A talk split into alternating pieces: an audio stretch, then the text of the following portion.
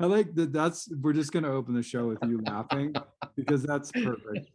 So I will allow you to laugh for a moment and then I will. You're like, you know what? Let's just get this thing going. Yeah, let's just get this going.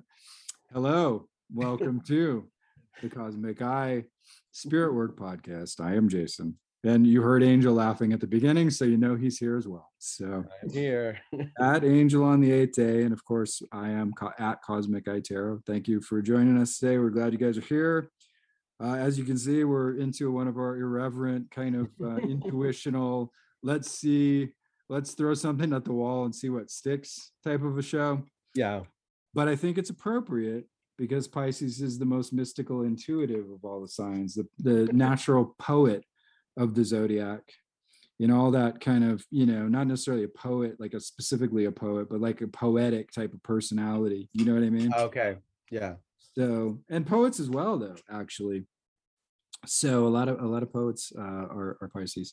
So these deep, deep figures. So we're going to reach down into that watery unconscious and go fishing for some ideas.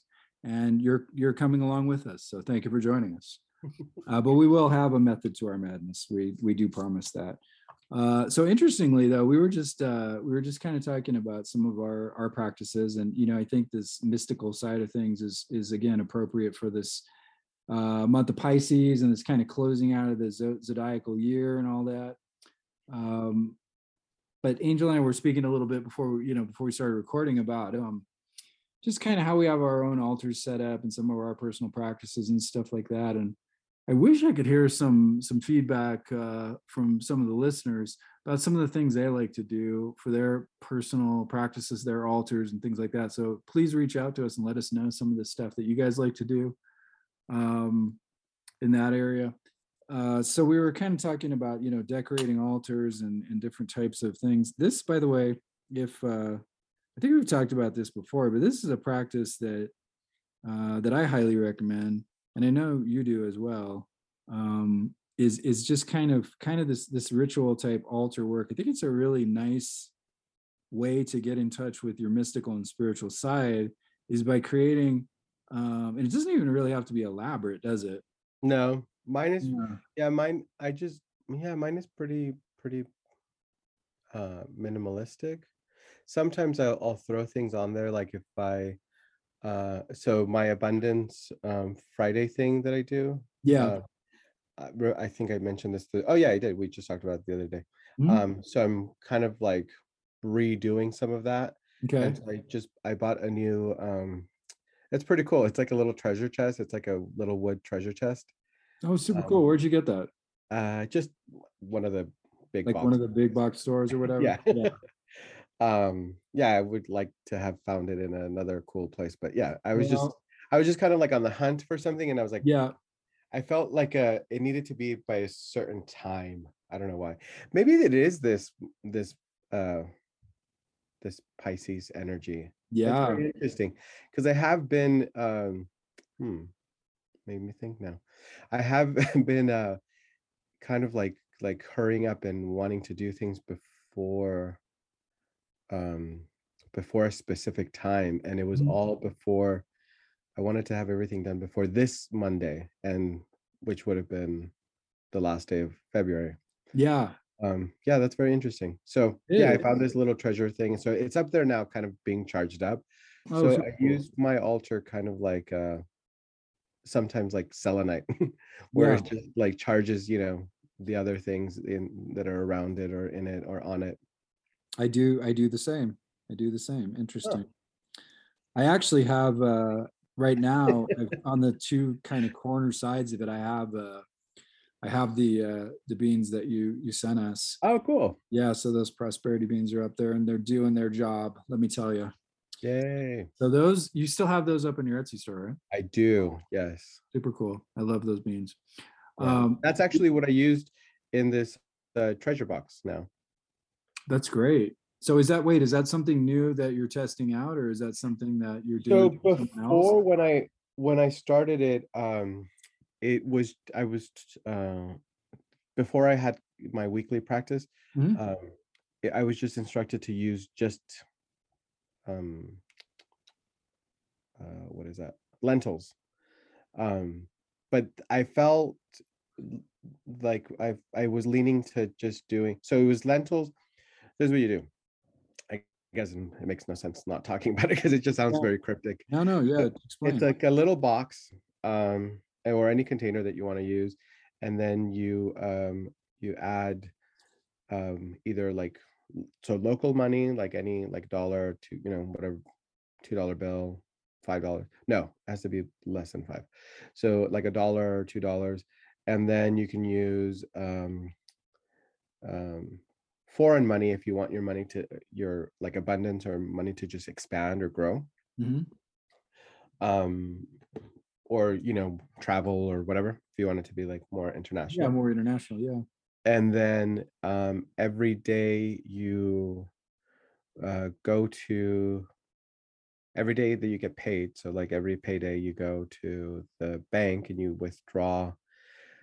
I was told $5, but it's very difficult for me to go to the bank and withdraw $5. Yeah, there's no $5 ATMs. Yeah. And I just don't have, my schedule won't really allow me to run into, you know, inside and withdraw $5 exactly. Like from a teller. Sure. And I would have to do that on a weekly basis, you know, because I get paid weekly, not biweekly. And so, so I just do $10 because they have ATMs that do $10 now. Oh, really? Yeah. But it's supposed to be from the account that you get paid into. Okay. And then you you fold it and then you put it in. I don't know how to say it in English. There's like a chant or affirmation that you say with it. Affirmation? Yeah, affirmation or chant. Yeah, either way, yeah. So in Spanish it would be con la abundancia de mi dinero multiplica todo lo que es mío. So with the abundance of my money, multiply all that is mine. Yeah. Yeah. Exactly. Yeah. So you just say that. And then I just do my own things with it. That I just kind of like I have a way of putting the money in or taking the money out. How long do you do that for? I've been doing it since I was told. Okay, so it just keeps accumulating in the little treasure chest? Oh no, I'm sorry. I forgot like another part of it, right? Yeah. No wonder you have abundance. You've been saving. I was still back with the treasure chest. I mean, where? Tell me what's going on here. It's like, yeah, no wonder you have all this money. It's because saving $5 or $10 every week for the last 5 years, sure, yeah. It's gonna add up. It's definitely gonna add up. Yeah. See, now that's what you call real practical magic. That's hilarious. Oh, so, yeah. Okay, that's the second part of it. So you take out the money. Yeah. So let's say you started today, right? Yeah. Get your container. Get go on my Etsy shop, get those abundance beans, and then put them in this container, and then the other money that I just described. Then let's say you start Friday. So you go get your money, you put the $5 or the $10. After that, I don't think it makes much of a difference, to be honest. Like I don't see a difference if I throw in a 20 because the ATM wasn't able to dispense $10. Yeah. So, when they didn't have $10, but, so put that in, right? So you leave it there, you fold it, you say the chant, you leave it there for the week. Then next Friday, you take out that money. And then you go to, the bank or whatever, that same day, you get the other $5, but with the money that has been sitting inside of the box for the week, you go and you buy grains with it. So like lentils, rice, garbanzo beans, things like that. Okay. That's the other part of it is that you buy this, you use that money to buy something that's like, I don't remember why she said that you buy grains, but there's something about grains that is kind of helps this abundant cycle. Yeah. So, well, grains, I mean, in almost all cultures represent like this idea of like taking one seed, planting it, and then having, you know, thousands of grains come up with, you know, with that one seed. So it's kind of like that, that's the symbolism of that grain. It's like really fertile and really generous. Well, I guess, yeah, that makes sense, because it's abundant. Multiplication. Yeah. It's multiplication. Because like literally like one grain of wheat, you know, will make thousands of more grains, and those will make thousands, that'll make millions. You know what I mean? That's So that's what you do, and you just keep doing that. So you take the money out of it, then you buy the grains. Yeah, but you replace it with new money. Okay. What do you do with all of the grains? Just store them up? Well, you eat them. So you would buy them and then eat them. So it's part of stuff that you would normally try to eat then. Yes. So I really like lentils. Oh, I love it. Yeah.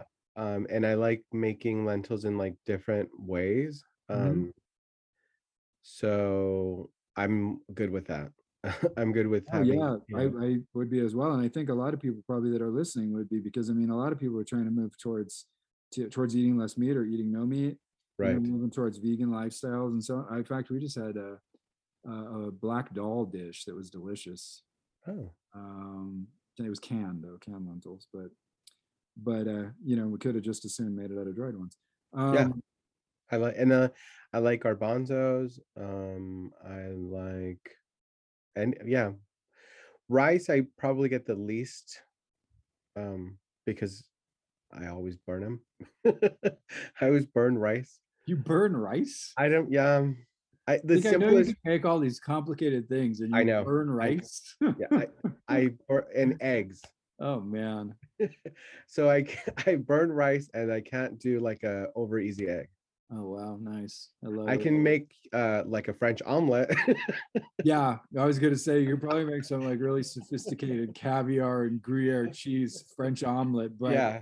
You can't make a scrambled egg or an over easy egg, right? Oh, by the way, let me say this about eggs. If you get I don't know what type of pans you have, but I recently bought these pans. They're from Denmark, called ScanPan. They're amazing. Like Scandinavian pans. Yeah, these pans are incredible. And I'm not trying, I'm getting obviously no money from ScanPan. So this is straight from my heart. There's one person that's listening that's gonna buy the ScanPan, and it's gonna change your life. I'm telling you this right now.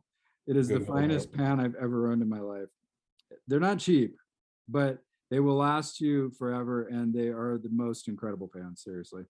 So for your eggs, ScanPan. Well, I don't. Oh, you're right. They're not cheap. I don't eat eggs anymore, but thank you. Oh, that's right. I forgot about that. Yeah. So never mind. But a ScanPan might be good for some of the other stuff you do. I have no idea. Yeah, they have all. I'm just Googling. Maybe for your. Do you eat tofu and things like that, or tempeh? Yes. There you go. So it would, especially if you were doing fried stuff or whatever. It's fantastic. So yeah, I just right before the show I made like broccoli rice with rice, and of course the rice burnt at the bottom. Perfect. And then I think I added arugula. I really like arugula. Oh, I love arugula.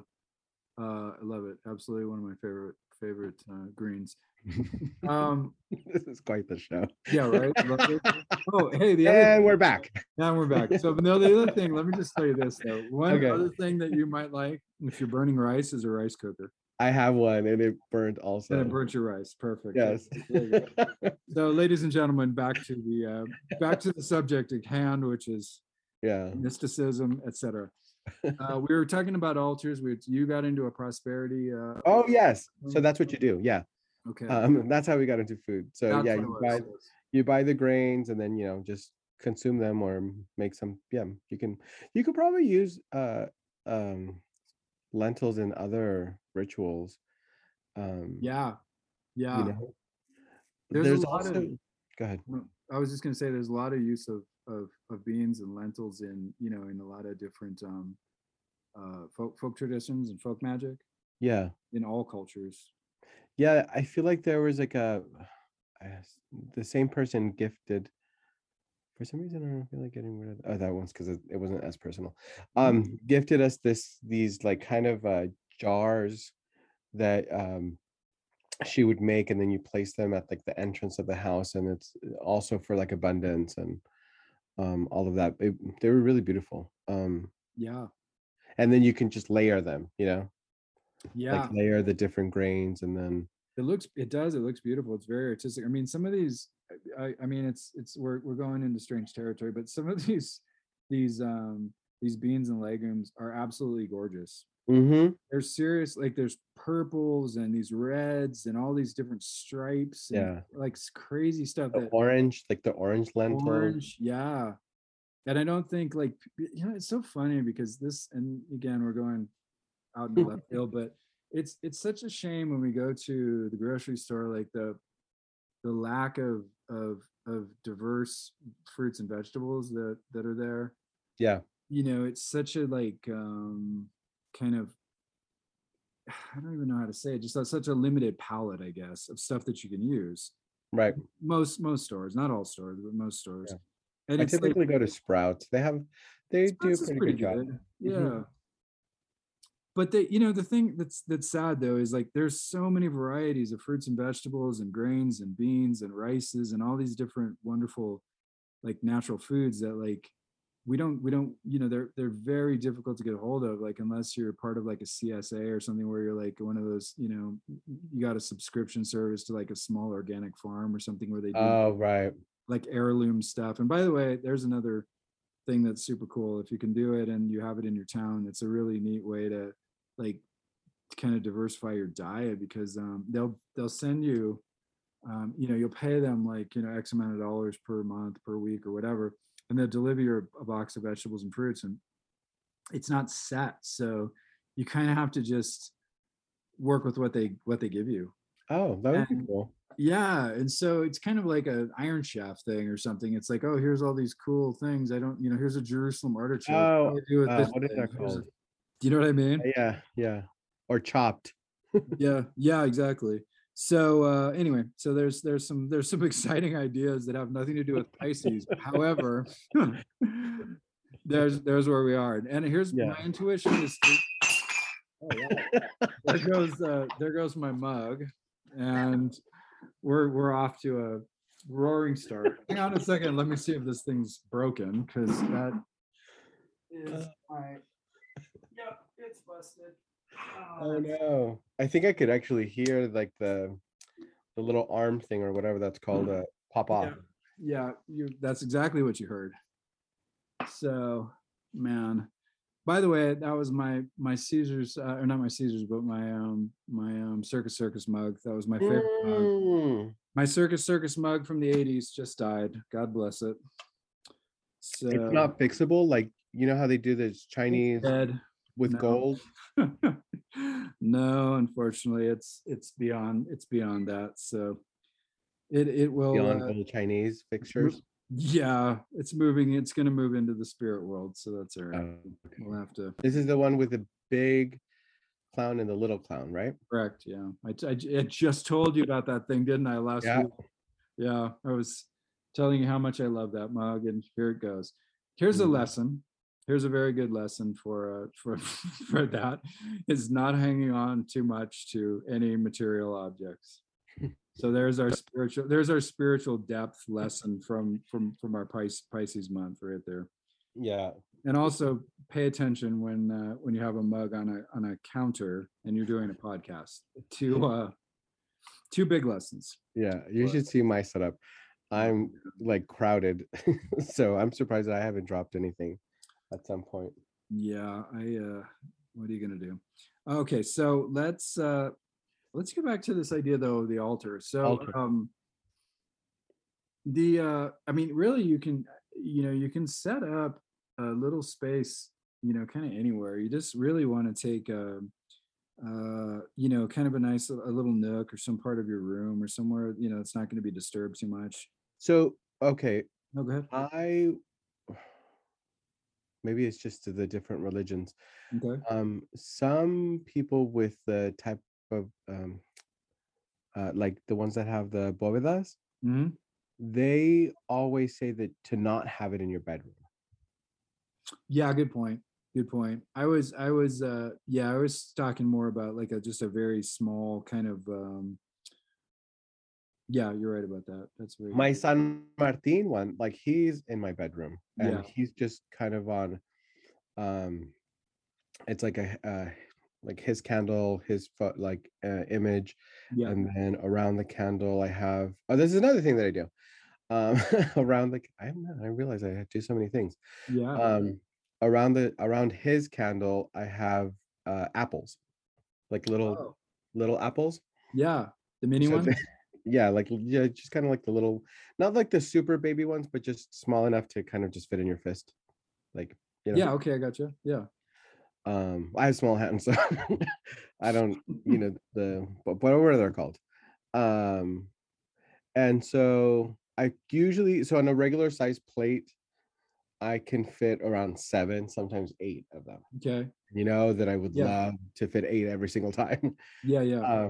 So then I just kind of, I do my Monday prayers with him as well, separately from my altar. Yeah. Like my main altar. And then once the apples start, I guess that's my offering. Yeah. Excuse me. Once my apples start getting a little older, then I go put them around the tree that I have in front of my house. Yeah. Yeah. And then so the purpose of that, I think, is for the birds to eat the fruit and then carry their energy or that like good intention and energy out into the world. Yeah, that's a great way to do it. And for that's how ritualistic I was. Yeah.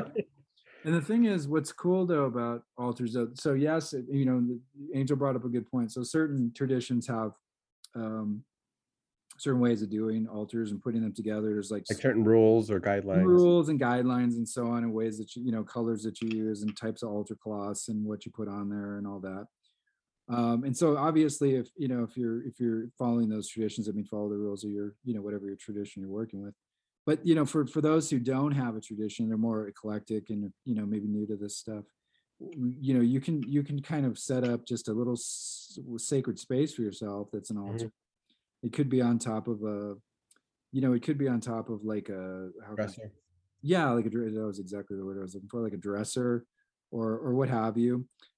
You could put a cloth on it, maybe put a candle or something, or some pictures of ancestors or family members, a saint, if you've got a saint, or divinities, or a little statue, something that, stones. People like to use stones and crystals and so forth. So obviously there's a million different ways you can do this.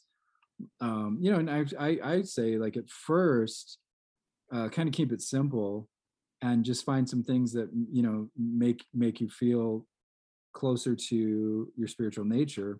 Yeah.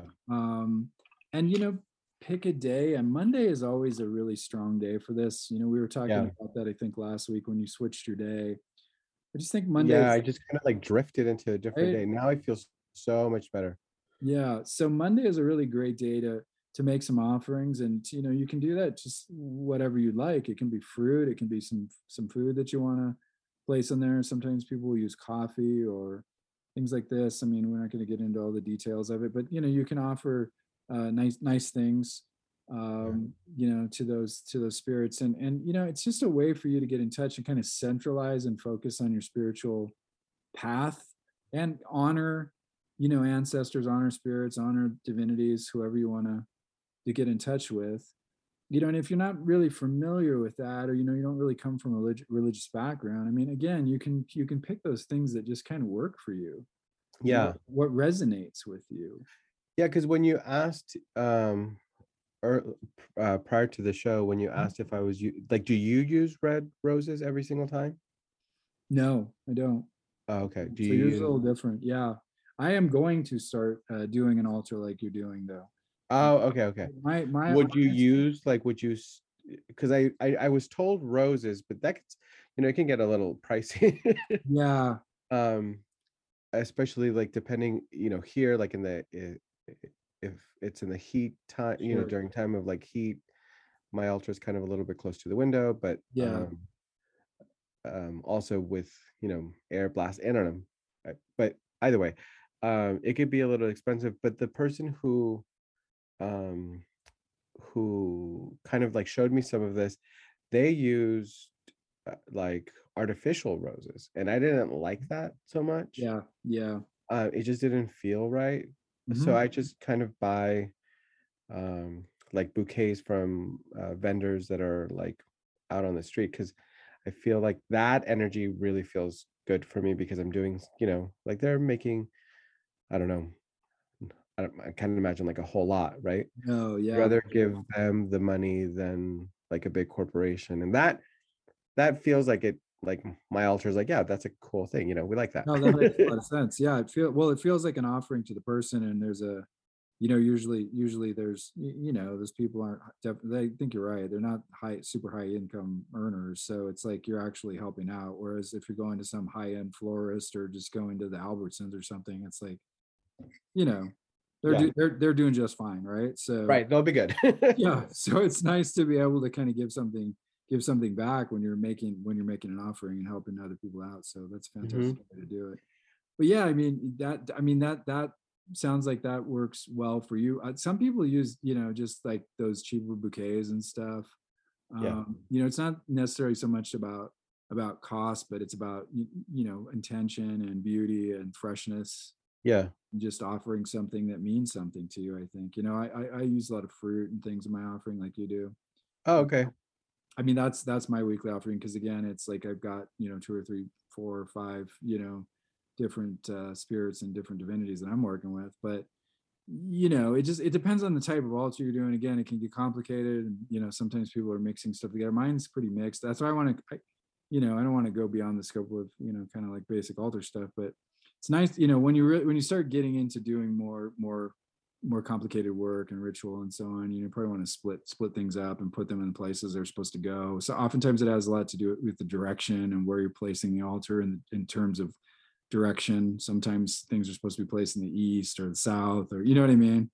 That's a consideration too. So, you know, it really kind of boils down to, like, you know, each person's individual journey. But it seems like as you kind of go deeper into the spiritual path, you know, you kind of get more particular about how you do things, I've noticed. Yes, I think so. Right?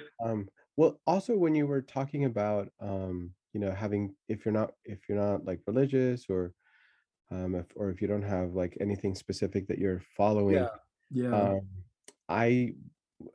I'm kind of in where I do like, well, obviously the recording of this podcast, but also when I do my like telehealth therapy sessions. Yeah. And I'm like looking around at all the things that I have, and I'm like, I feel like I have little mini altars that are not just that one, but that are not necessarily like religiously or spiritually specific. So okay. Right next to me, I have like a stand where I have kind of like a, and I'm looking at it and pointing at it, just to let you know, I'm all Vanna White. Nice. You're like, and over here, this beautiful new Frigidaire freezer. Thank you for showing. Yeah. I have this little collection of crystals because I have so many. Yeah. And then it kind of just looks like a little like layer, like a little land. Yeah. And then I also have plants around in, so it's like a little kind of like nature altar. Yeah. And that's fantastic. Yeah. And it sits to my right. So in session, you can see, you know, the plant kind of like cascading a little bit. Mm-hmm. And then I feel like it's also good for like recycling some of the energy, you know, as I'm working, and then crystals are there to do the same thing or charge me up or, you know, whatnot. And then over in, is that the money corner? I think so. I have my beans, that the bowl of abundance beans. So for whenever anybody orders them, I can just go over to them and, or whenever I feel like I'm going to gift them. But they have like their own space. Okay. Which is very interesting. I didn't realize I did that. They're on top of like a kind of like a nightstand. Mm-hmm. But they have like their own space and their own little feng shui corner. Yeah, nice. That's, yeah. So I think that you can just have, little. Yeah, you can have multiple spaces too around. That's a great way to do it. Mm-hmm. I think if you're going to start with one, it's nice to have something that's pretty simple, so that if you want to do work there, let's say you've got ritual work or magical work that you want to do, however simple it is or complicated it is, you can use that space. So it's kind of open. You can use that space to do the work that you want to do. Yeah. And again, there's, obviously there's a million paths and a million different ways to do this stuff, but it's like meditate, Yeah, meditation or prayer or just contemplation or just kind of sitting. A neat thing to do too is working with tarot cards, putting those up on your altar and using those as a kind of focusing device, or using that the imagery of the. Most people use the major arcana usually, but you can use all the cards really, and kind of you can sort of prop the card up and maybe like put a candle next to it, because you can tap into the cards. The sort of purpose and the kind of energy that particular tarot card is carrying in the symbolism, right? So, for example, if you're trying to build up concentration, maybe you need focus in your life, or you're trying to concentrate your own energy down. You might use the magician, for example. If you're trying to get in touch with spirit, and you're trying to get in touch with like super consciousness and something kind of greater than yourself, something that's sort of beyond our world. The Fool is a great card for that, associated with the number 0, the letter Aleph, which is a mystical letter in the Hebrew alphabet. And, there's this idea of kind of like expansiveness and super consciousness, God consciousness that's associated with that card. So if you're trying to get in touch with that sort of thing, if you're trying, for example, you're trying to build your memory, you can work with the High Priestess. She's in touch with that part of yourself.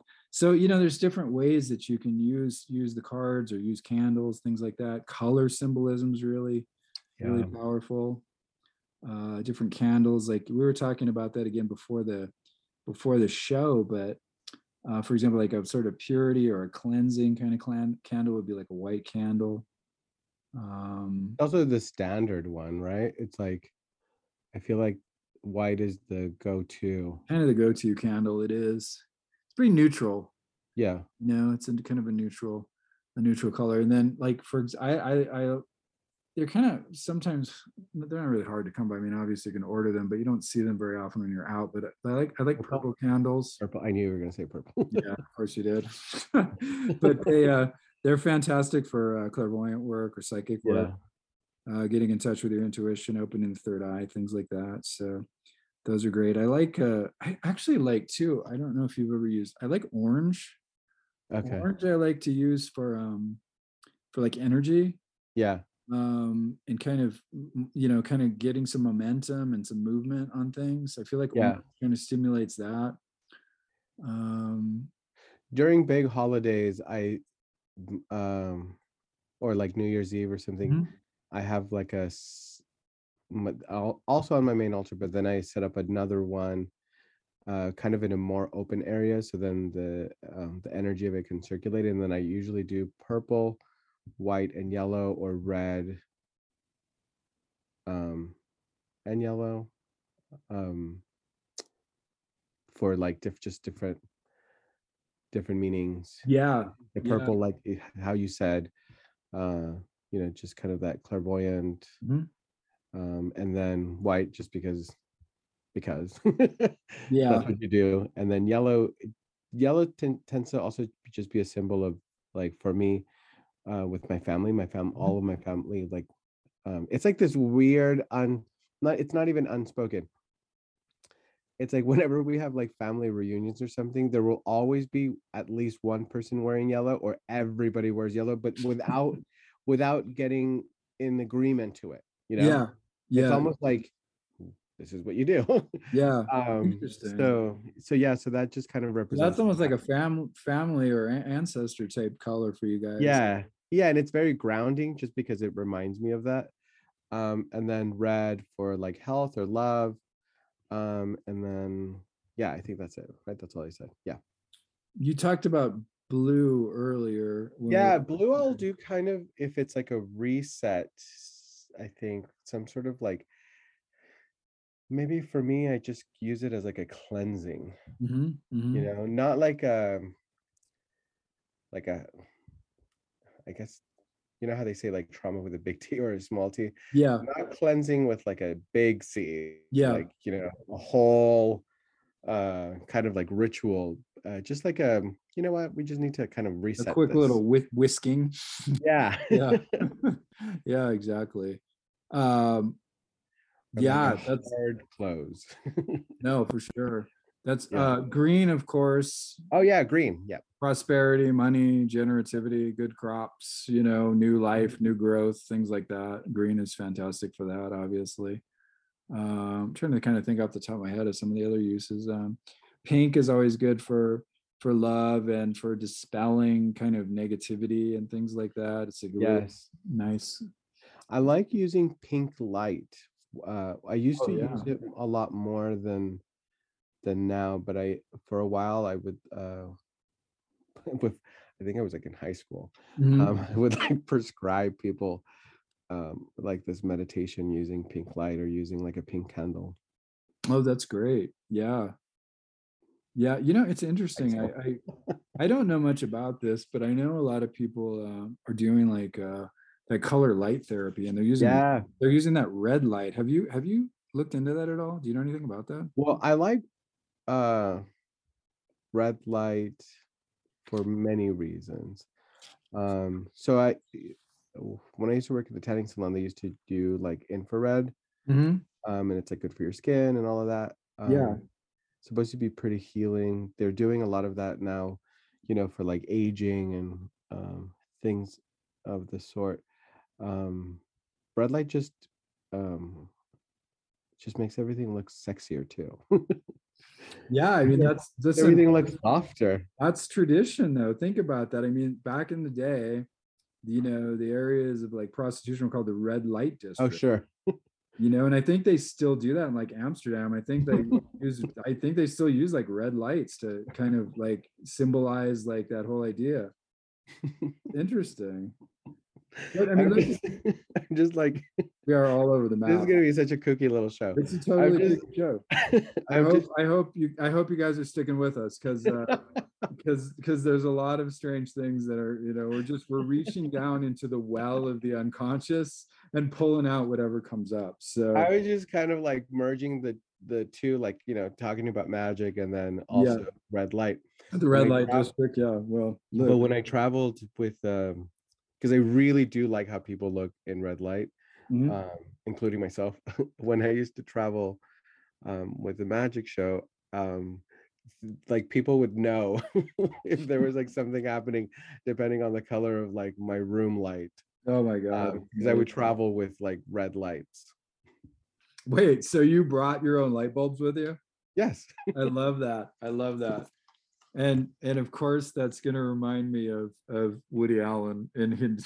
If you've ever seen Annie Hall, he brings a red light with him, a red light bulb, and he's trying to set the mood for Diane Keaton. And he's like, I brought my red light bulb. This is really going to set the mood. So that's, you know, so there you go. That's. But look, I mean, the funny thing about it is, and we, you know, we're making light of it, but these, you know, all of these influences, these symbols, these colors, these, you know, days of the week, rituals and all this stuff, and using the imagination, using humor and using creativity. I mean, this is the magical path. I mean, you can't take it too seriously if you're going to be successful at it, honestly. And I don't mean that pejoratively, but like taking it too seriously in the sense, like, getting too bogged down in like rational mind and ego mind, and like, oh, this feels silly, or how are beans going to bring prosperity, or why does green do this? It's like, those are questions for like, that's not for magic. You know what I mean? You need to be in the experimental mindset of like finding these connections, finding correspondences, seeing what works, using the imagination, using feeling, using, you know what I mean? Using your spiritual side to really connect to these different ideas. And I think that has to do with trusting yourself and diving down into, like, you know, to go kind of back to the Pisces thing, diving down into this deep water, the unconscious and the soul. And it's like we spend so much time on the surface. And that's why I think Pisces is such a powerful sign, because they're fish. They're down in that water all the time. Yeah. And it's like, you know, that water of the soul, the water of the unconscious is like where all the gold, where all the beauty of life is. And then when you fish that out and share it with people, that's art, that's poetry, that's music, that's fashion, that's, you know what I mean? Yeah. That's where it comes from. Yeah, and the more I keep thinking about this, I'm just scanning through my house. There's like little mini altars probably in so many places. And I'm sure that, you know, whoever may be listening at this point, if they look around or just kind of scan through their, you know, their living spaces, whether it's work or home, because I'm sure we have them at work. I know I do. Yeah, yeah. And if you just kind of scan around, like you have like little altars in their own way, you know, like little collections of something or so yeah. And it, like, for example, like with like when you were saying not taking it so seriously or not letting it like carry you away, like with there's the new, or like the probably more correct pronunciation for like feng shui or feng shui, that, right? It just, it, even if it's just like, it soothes your vision, or it brings some sort of like calmness or comfort. That's pretty much what this is about. Like it, at the most simplest form. I have a tendency of working a lot and not paying attention to myself. And I would often, I was just talking to a friend about this when people would be like, you know, I was just not in like this, my emotional state was a bit low or whatever. I'm like, what does that even mean? Your emotional state is a bit low. And then I was like, because I would, in the past, I would just work or, you know, just do and keep going. That I wouldn't pay attention to that. Now that I'm more aware of myself in that way, I can see what people are talking about. Where before I would just kind of like, you know, be like, you're just kind of like complaining, you know, or whatever. Yeah. But now I get it. So, because I felt a huge difference from when I was, when I kind of like, drifted over into like a different day to do my rituals for to now. And like things like energetically things are changing. There's people that I spoke to before in like a very positive way that I kind of like lost touch with, that are coming back into my life again. I'm writing, I feel like my writing is better. Oh wow! Like on my posts, you know, like I really like the one last night that I wrote last night, like the magic one. Oh and I like that one as well. Yeah, that was fantastic. And I, you know, these things kind of just would come to me like in a minute or two, and then it takes more to just format it because or type it down because it changes it on like Canva or whatever. But I'm going on a tangent, but I just feel better. And, you know, those words are back, at my work. My work never really suffers, but it can get better, you know? Yeah. So, my kind of, I wouldn't say like lesson plans, but, you know, some of my creativity, might've been a little halted where now I'm like, oh yeah, I have all of these resources. Why am I not like you? Not like books per se, because you know my fan of how much I am a fan of reading. Buying and not reading books is like one of your hobbies, isn't it? Yes. So, but I feel like spiritual books are different than like those other ones. No, but sure. But I have like all these like natural resources and tools that I can like come up with. I used to, when we were in school together, one of my favorite things was coming up with different styles of interventions, or, you know, making interventions my own. And so for a little bit there, I felt like I lost myself, you know. Oh, wow. I just kind of, or like I drifted, I felt like I just kind of like drifted away a little bit. I didn't lose myself. I just was like, you know, a little off center or something. Yeah, exactly. And then now I'm back, and that's fantastic. Things just feel like brighter and sunnier. And when I think, you know, taking that time on those, you know, and making that space for yourself and creating that sacred space and doing it in the time that feels right for you, which, you know, for you is that altar work on Monday works well, mm-hmm. for you, and for me as well. But again, you know, we talked about this a little bit. I don't want to go totally into this, but, you know, there's different, you know, the different days are good for different sorts of things as well.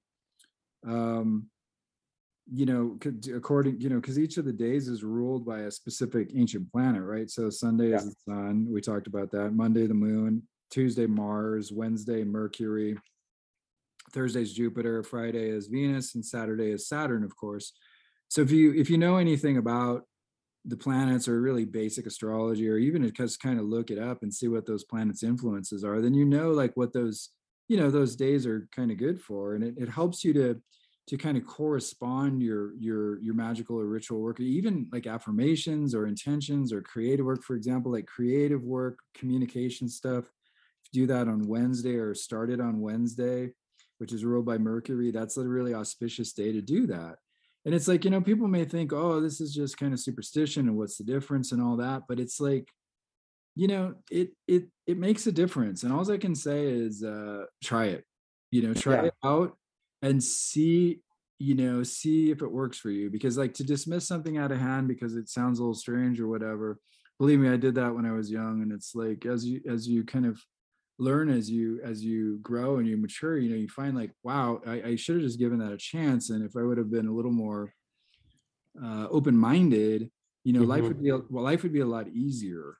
You know, you kind of put yourself in harmony with these forces, and it's like the universe has seen fit to, you know, have these planets in place, have the stars in place, have certain energies kind of going at certain specific times. There's a cycle of seasons and all these different things. Like, our job really is to put ourselves in harmony with that, not to fight it, and not to try to live a 24-hour-a-day lifestyle all the time, even though we want to do that.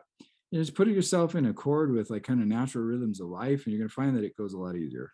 Yeah, seriously. Do you agree with that? Oh no, totally, for sure.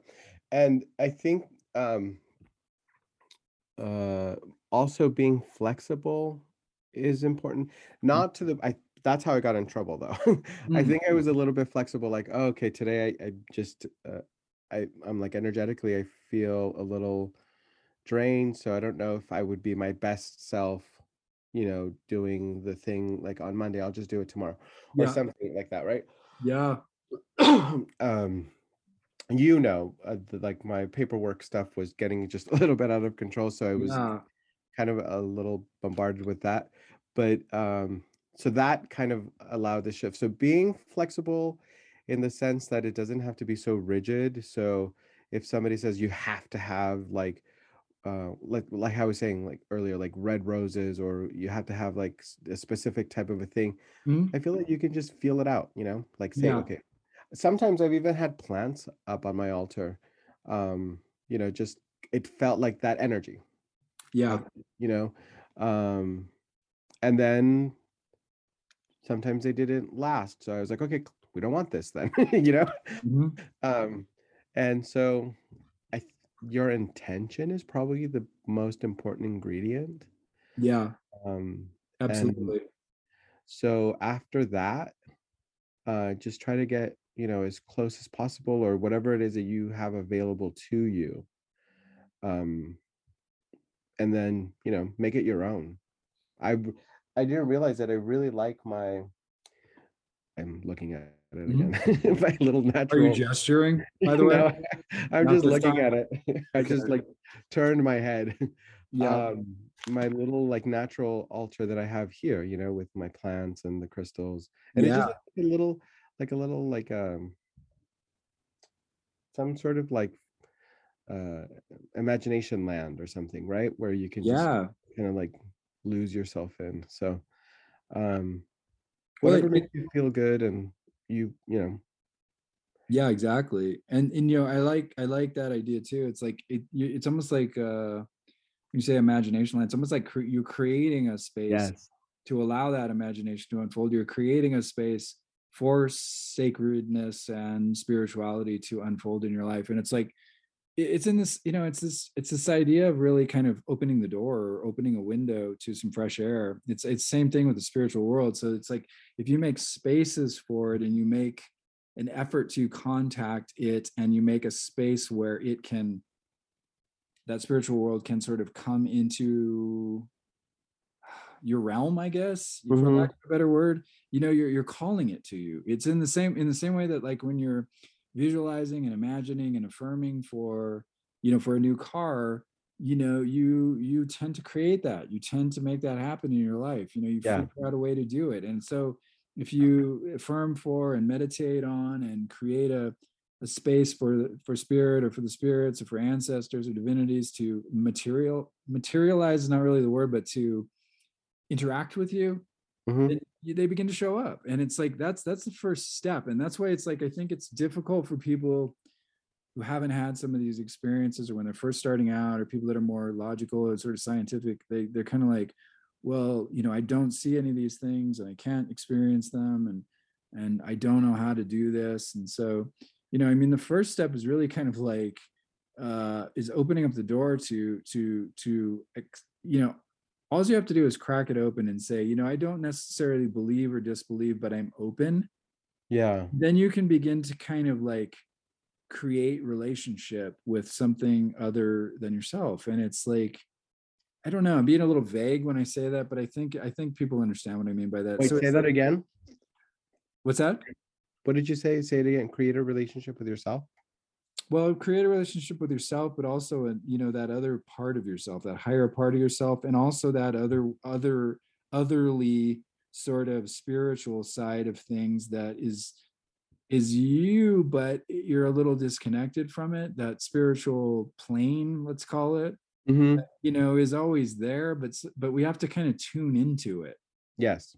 And so it's, you know, I think that's sort of a thing where, you know, if you haven't done that before, the first place you've got to start is to kind of just accept the idea that, oh, you know, I'm going to make a little space for this, and I'm going to open up to the possibility that maybe I can communicate with something beyond myself, and, you know, kind of watch your dreams and watch your intuitions and your, you know, little daydreams that pop up and things like that. And, you know, you'll be surprised that when you open that door, what comes in to kind of help guide you.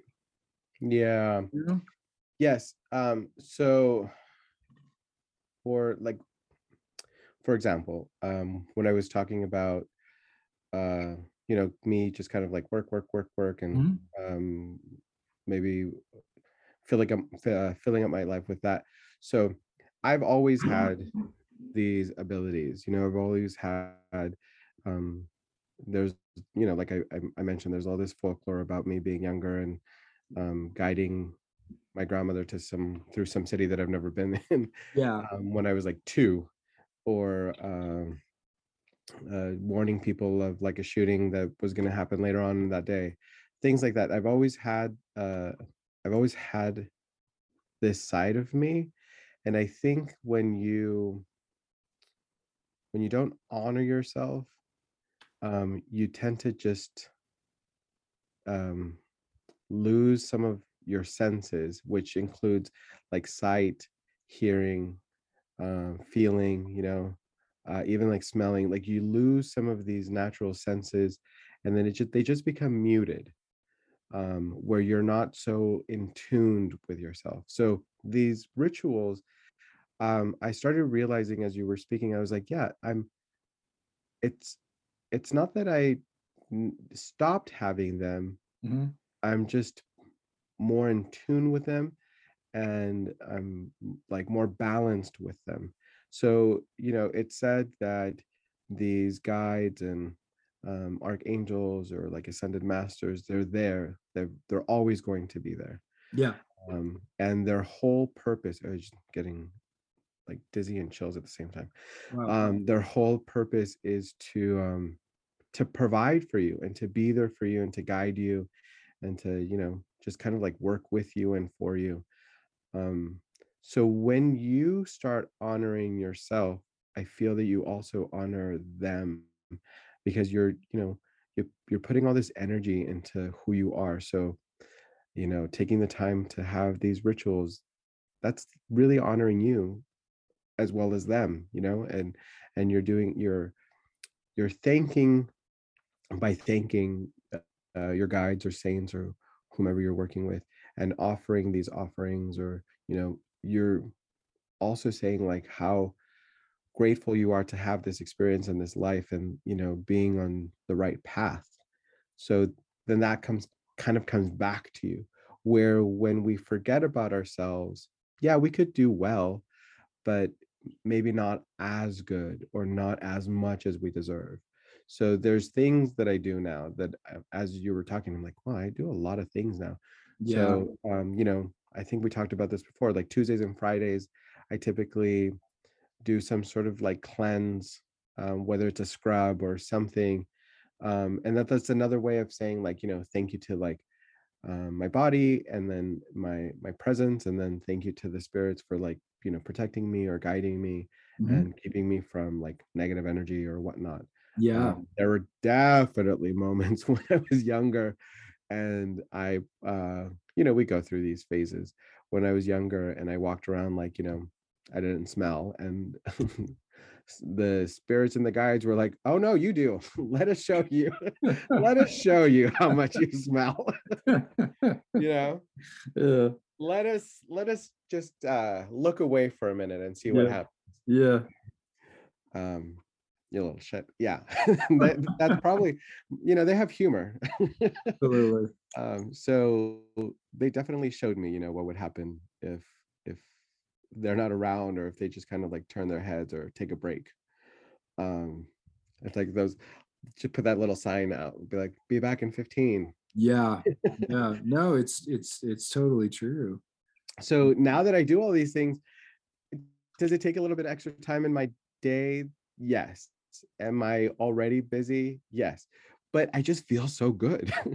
Yeah, exactly. I just feel really good. And I just feel better about myself. I feel, I don't know, it feels good to kind of say thanks, you know? So that's one of the things that I think is so important about that. It's by making those offerings and doing something physical and doing that ritual of gratitude, you know, it reminds you of, like, just like you said, of all these unseen forces that are working for you, for your benefit all the time. And, you know, how much we have to be grateful for all the time. And you know, it really does connect us to a different part of ourselves than when we're always in this mindset of, you know, and again, not to knock TV, not to knock social media, but, you know, there's so much on TV, social media, and music, entertainment in general, just general sort of advertised life and consumer society, that it's always telling us that we're not enough, and we need this in order to be happy, and we need that in order not to, you know, we've got to have these type of white teeth in order to have friends, and those types of, you know, this type of laundry detergent, otherwise we'll smell. And it's like, you know what I mean? Yeah. It's all of these like false sort of ideas that are always placing products as our sort of happy, like a happiness mechanism in front of right. us, you know, and it's an endless, a hole, really, because you can never fill it. It's just like a treadmill. But yeah. When you go into this spiritual place of gratitude on a weekly basis or multiple times a week, and remember who you are, remember that there's this higher part of yourself, remember that there's a bigger, you know, a bigger world than just this material existence that we live in. I think it kind of grounds us in the spiritual, which is a weird thing to say, but it like reconnects us to the spiritual, which actually helps us to live in the material world in a much easier and better way. Yes. So that's the power of ritual and altars and working with days of the week and working with candles and all these different things, and getting in touch with this, you know, this deep part of yourself that's, you know, represented by this Pisces month and Pisces sign, and kind of going, not being afraid to go down into your, you know, kind of vision, inner vision, creativity, your unconscious mind, pay attention to your dreams. I always tell people that, you know, write them down. And, you know, you may have a visitation from a divinity or a spirit or an ancestor that gives you a clue as to like your path. Because a lot of times people are like, well, I don't know what my path is, and I don't know whether I should pick, you know, ceremonial magic or Wicca or Santeria or Vodou, try it out, whatever. And, you know, they don't really know what path to take.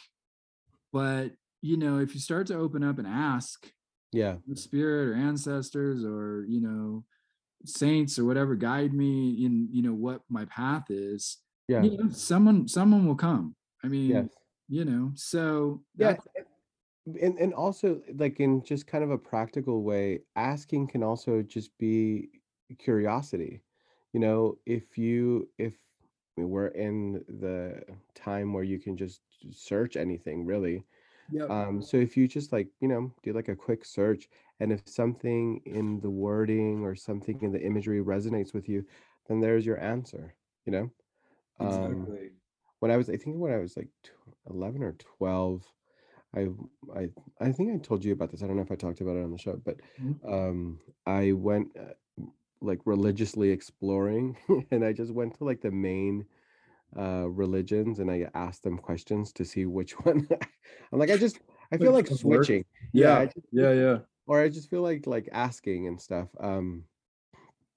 But they all kind of came back with the same conclusion.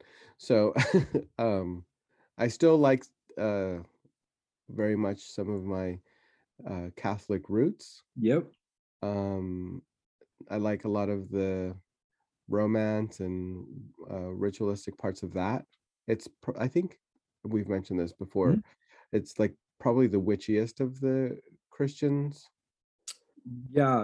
Catholicism is such a magical and ritual sort of path. It's so funny when they get so bent out of shape about people doing magic and ritual. I'm just like, you know, I know that there's all these theological things. I went to a Catholic university. I have a master's degree from a Catholic university. So, you know, I'm familiar with all of it, but I always find it funny. It's like, you know, Catholic magic is perfectly okay, but everyone else's is no good. So, and that's no knock on Catholicism. I think every sort of Orthodox path has, you know, feels like it's the only way. And you know what, Wicca is like that, and, you know, different paths of Wicca, like, oh, if I'm an Alexandrian or a Gardnerian witch, or if I, you know, everybody thinks their path is the right way. And I think that's natural. I mean, it's what we do, but Catholicism is,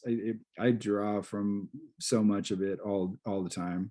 Yeah. It's such a rich tradition, and really it like, I think, you know, you're right. It is. I mean, of the Christian religions, it's certainly the most mystical and ritual.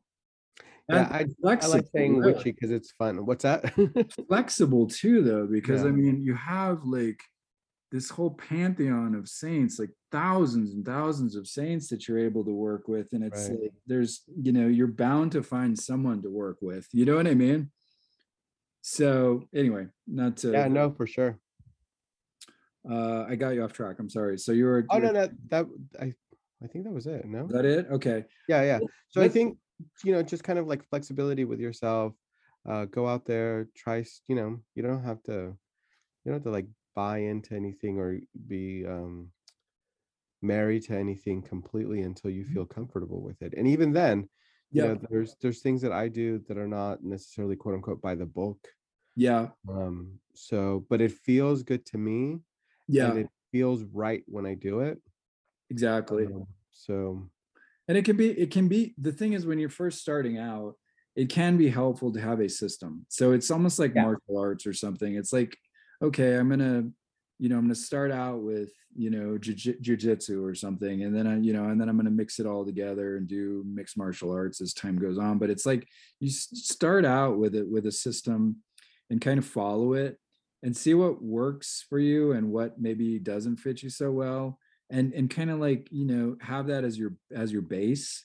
And I think that that's really helpful, spiritually speaking. So if you can like find a tradition that, you know, the symbolic representations of divinity and the artwork and the aesthetics of it and the music and the kind of like vibe of it really like grabs you, you know, go for it and see if that works for you and see which parts of it really resonate with you, and, you know, try it kind of as is and then adapt as you go along when you understand it better and see what works and what doesn't work for you. And I think that's the best you can do with any system.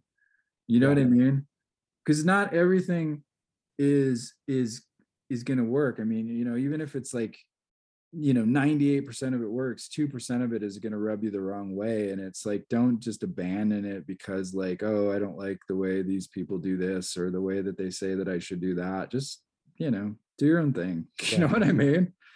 Because you can still be part of something and participate in things and, you know, and kind of make it your own in your mind and your soul. So I don't know, there's interesting ways to be flexible with systems, but I also think there's value, especially when you're younger and you're trying to find your way, there's value in kind of like, for example, if you're interested in ceremony magic, I mean, like kind of pick one and kind of learn it really well and then experiment with other forms of it, because it's hard to, I think one of the things that oh my God, what was that? Oh, that was my phone and my planner now. So that was just like, there you go. So that's all right. That's you know what I think that's telling me? Stop talking and let's talk about our other show that we're gonna do. So here's what were you talking about when your mug fell? I don't know, but I'm gonna have to go back and listen because obviously that was a point of contention. There's something that there's some sort of message that something was there. I'm gonna when I'm editing, I'm definitely gonna make note of that. So okay, so here's the announcement that I talked about actually in my Sunday podcast was that so my Sunday, I'm not doing my Sunday tarot talk anymore. So now we are going to do a very limited run of Sunday shows. Angel and I are going to do a chakra healing class. So it's going to be a 7-part class / show. It's definitely going to be more focused than what we're doing here today. So I don't know if you heard it, but or maybe because it definitely wasn't on my side. There's like no noise over here. Yeah. But when you said and you'll have to play this back, but when you said we're doing this very limited chakra healing show, it almost sounded like the noise that like somebody makes like when a bomb is being dropped, like, you know, like that kind of like missile. Yeah, that's good to know. So wait, is that telling us that this is going to be a bomb? I don't know. There's going to be explosive growth and healing if you listen to the show. Yeah, take it how you will. I don't know. Oh, good God. But yeah, you'll have to play it back and I'm gonna listen to that and hear sure. Yeah, that little, I could be wrong, but that's what I heard. I think you're probably onto something.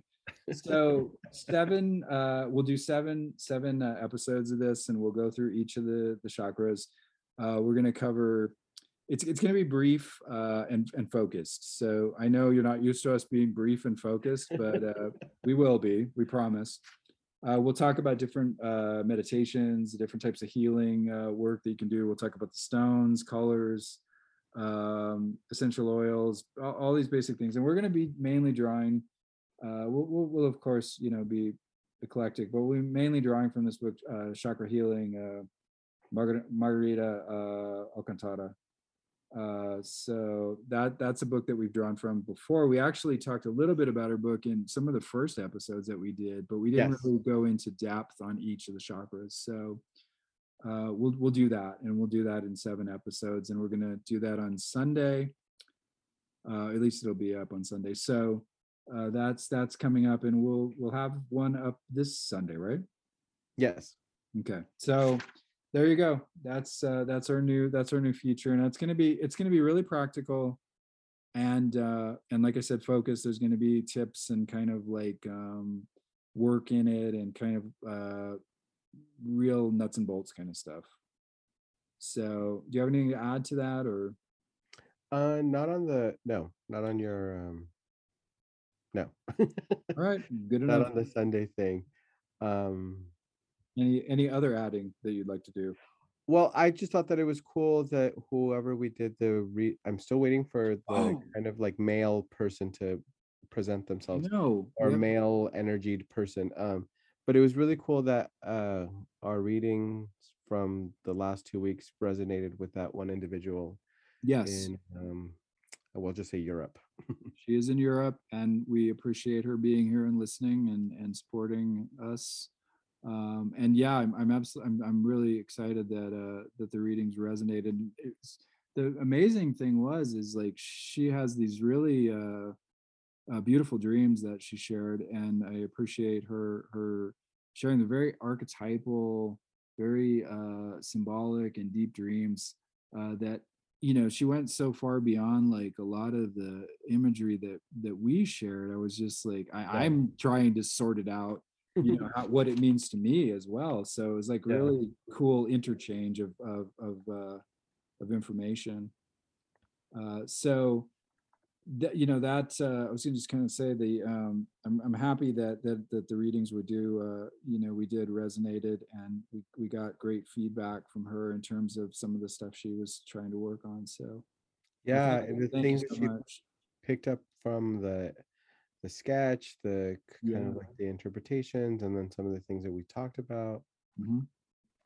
Exactly. So thank you for sharing that sketch, by the way, because I mean, that was a neat thing we were able to do. And so if you haven't seen that, you can check Instagram at Cosmic Eye Tarot, and you put it up as well, I think, at Angel on the Eighth Day. Oh no, you didn't put it, but I think I did a story of it. Yeah, you did a story, exactly.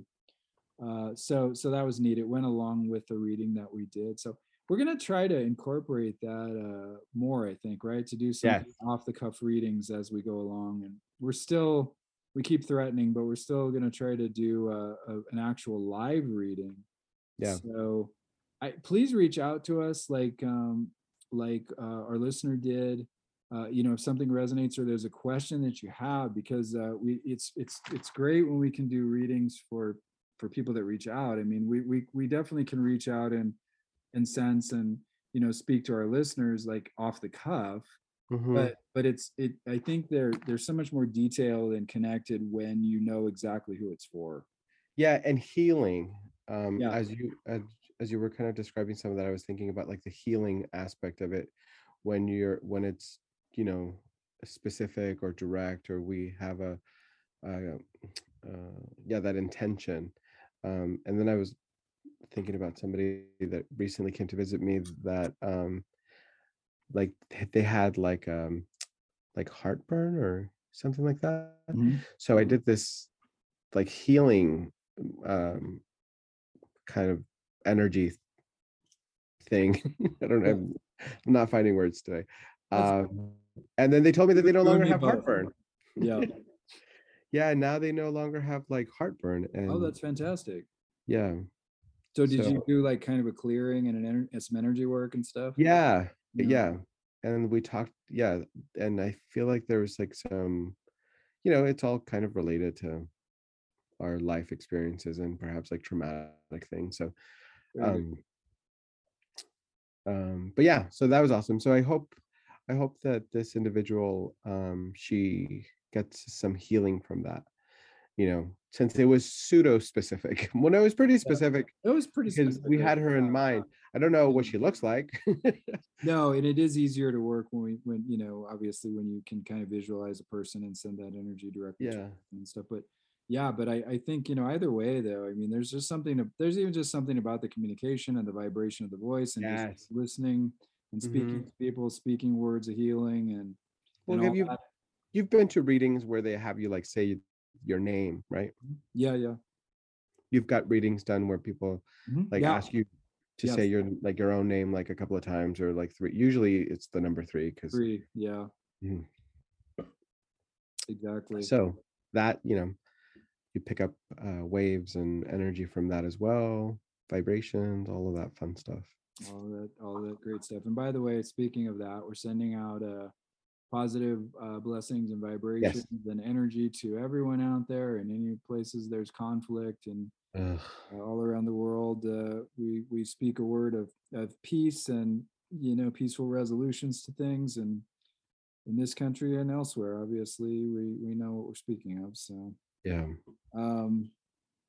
But you know, it's one of these things, and I think you know, pray on these things. You know, we put things on social media that outrage us, but pray on it, you know, and send out that positive energy. If you're not a praying person, you know, visualize healing light going to those places, and, you know, do what you can, like energetically and spiritually, because it really does make a difference. It does. On my Mondays, that's what I do. That's part of my thing, is like sending out blessings. Yeah. Yeah. I do the same. So, you really are just copying all of the things that I do. I totally am, and it's really sad. Even though you've probably been doing this way longer than I have. No, not at all. So, all right, well, I guess we'll wrap it up then. So please join us on this Sunday for our new Chakra Healing series, a 7-part series. That's going to be fun and focused and very practical. So I think you guys will dig that. So thank you again, Angel. Thank you. Appreciate you being here each week and all that you do. So yeah, now it's going to be twice a week. Right? Jeez. So, okay. So we will be back soon. And of course, we'll still be doing this show each week as well. So keep joining us, and, you know, visit us online. Please follow us as well, you know, at Angel on the Eighth Day and at Cosmic Eye Tarot. You can visit at anchor.fm/Cosmic Eye if you'd like to make a donation to the show and keep us going. And visit at the Etsy shop for Angel. It's got beautiful crystals, prosperity beans, and more products coming. And we've got our tarot cards, tarot bags, and different things and stuff at Cosmic Eye Tarot on there as well. So I think that's going to do it. Blessings and light to everyone. Thanks, Angel. Thank you. Bye.